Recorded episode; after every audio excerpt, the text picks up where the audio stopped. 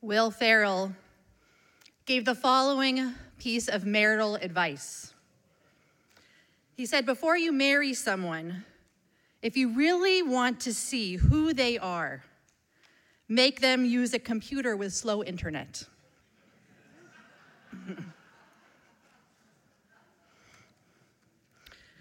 because patience, or rather one's lack of patience, that gives you an excellent lens into someone's truest character. Patience tests the best of us.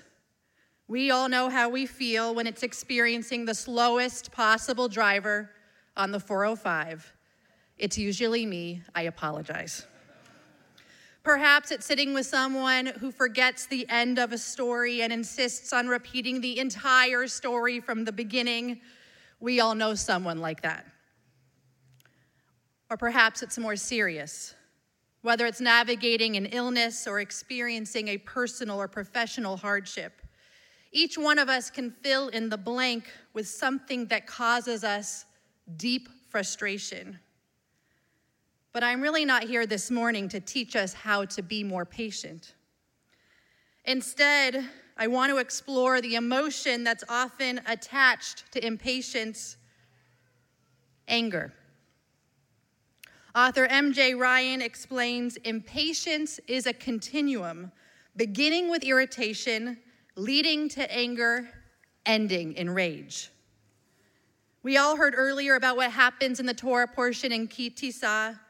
Moses ascends Mount Sinai to receive the Torah, and he and God get word that Bnei Israel are building a golden calf, engaging in idol worship.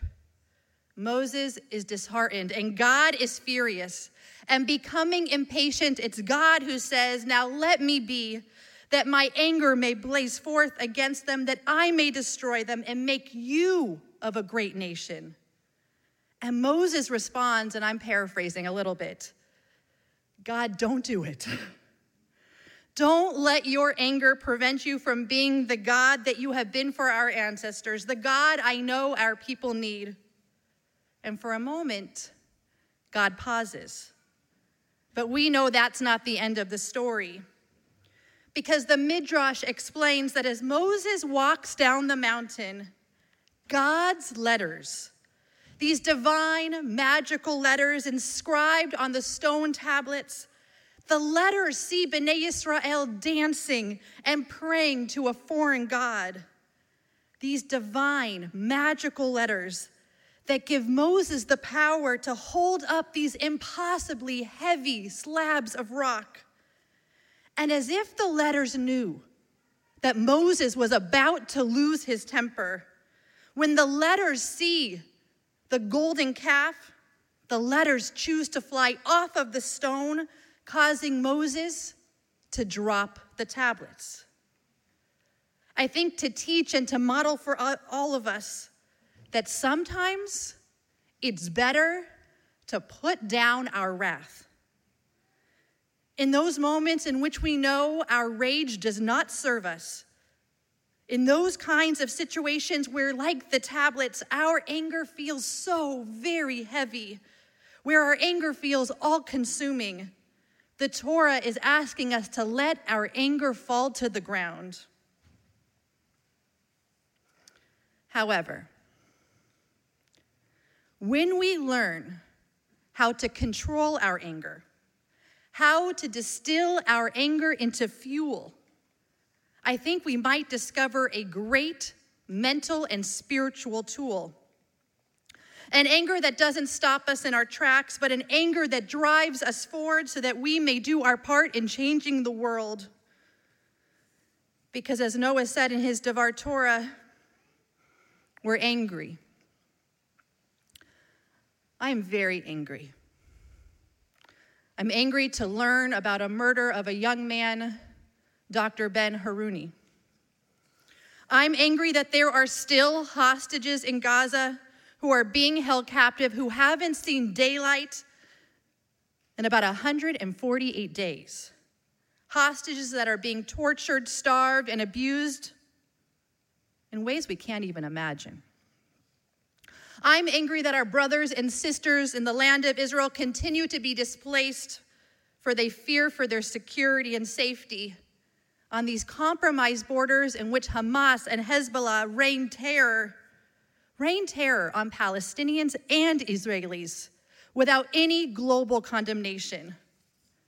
And I am angry that this week, first at UCSB and then at UC Berkeley, our college students are being harassed and assaulted for no other reason than the fact that they are Jewish. And I want to share a story with you, a story with permission that I heard from Vita Kivenfar, Sinai Temple congregant who is a senior at UC Berkeley. Her mom is with us this morning.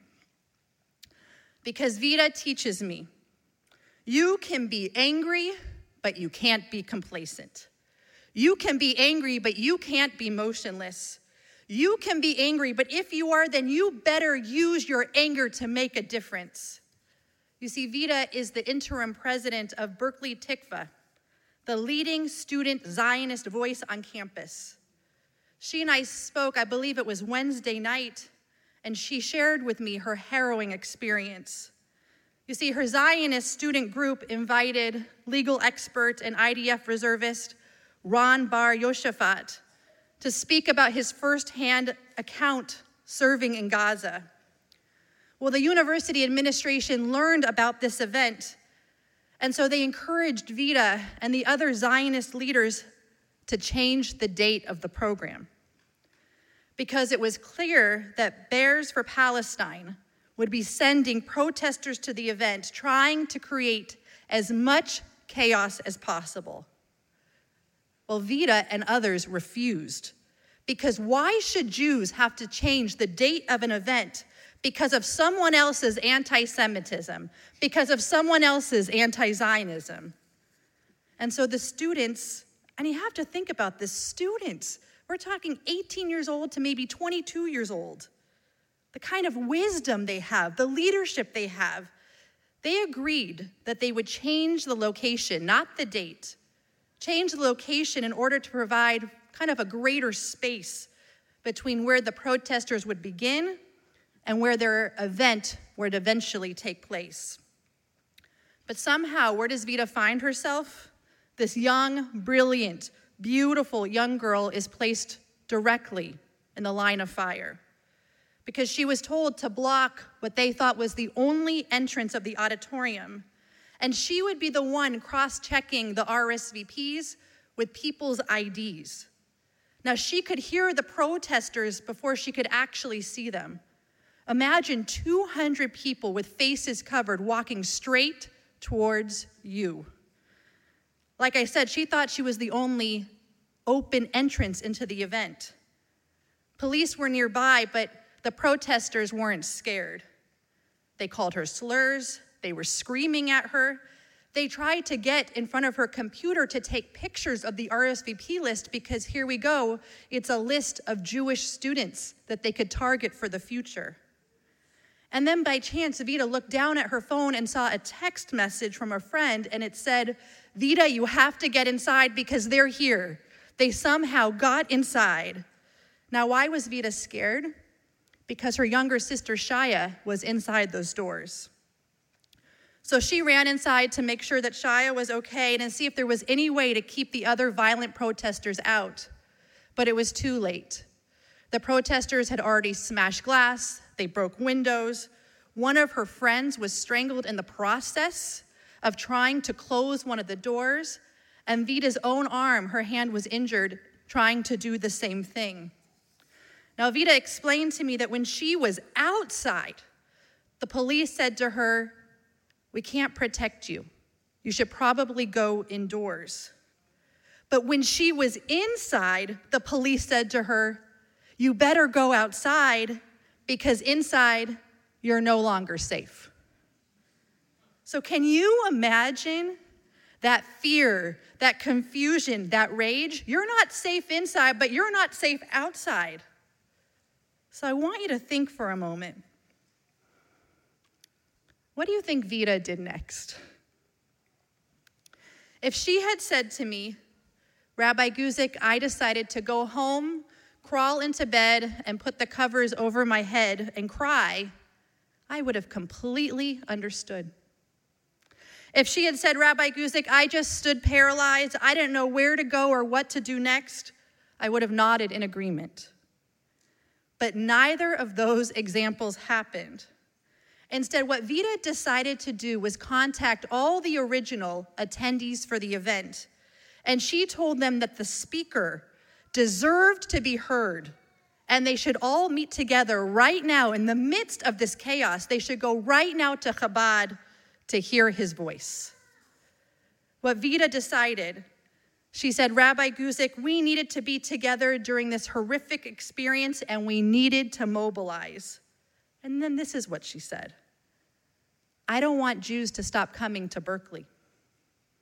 Quite the opposite.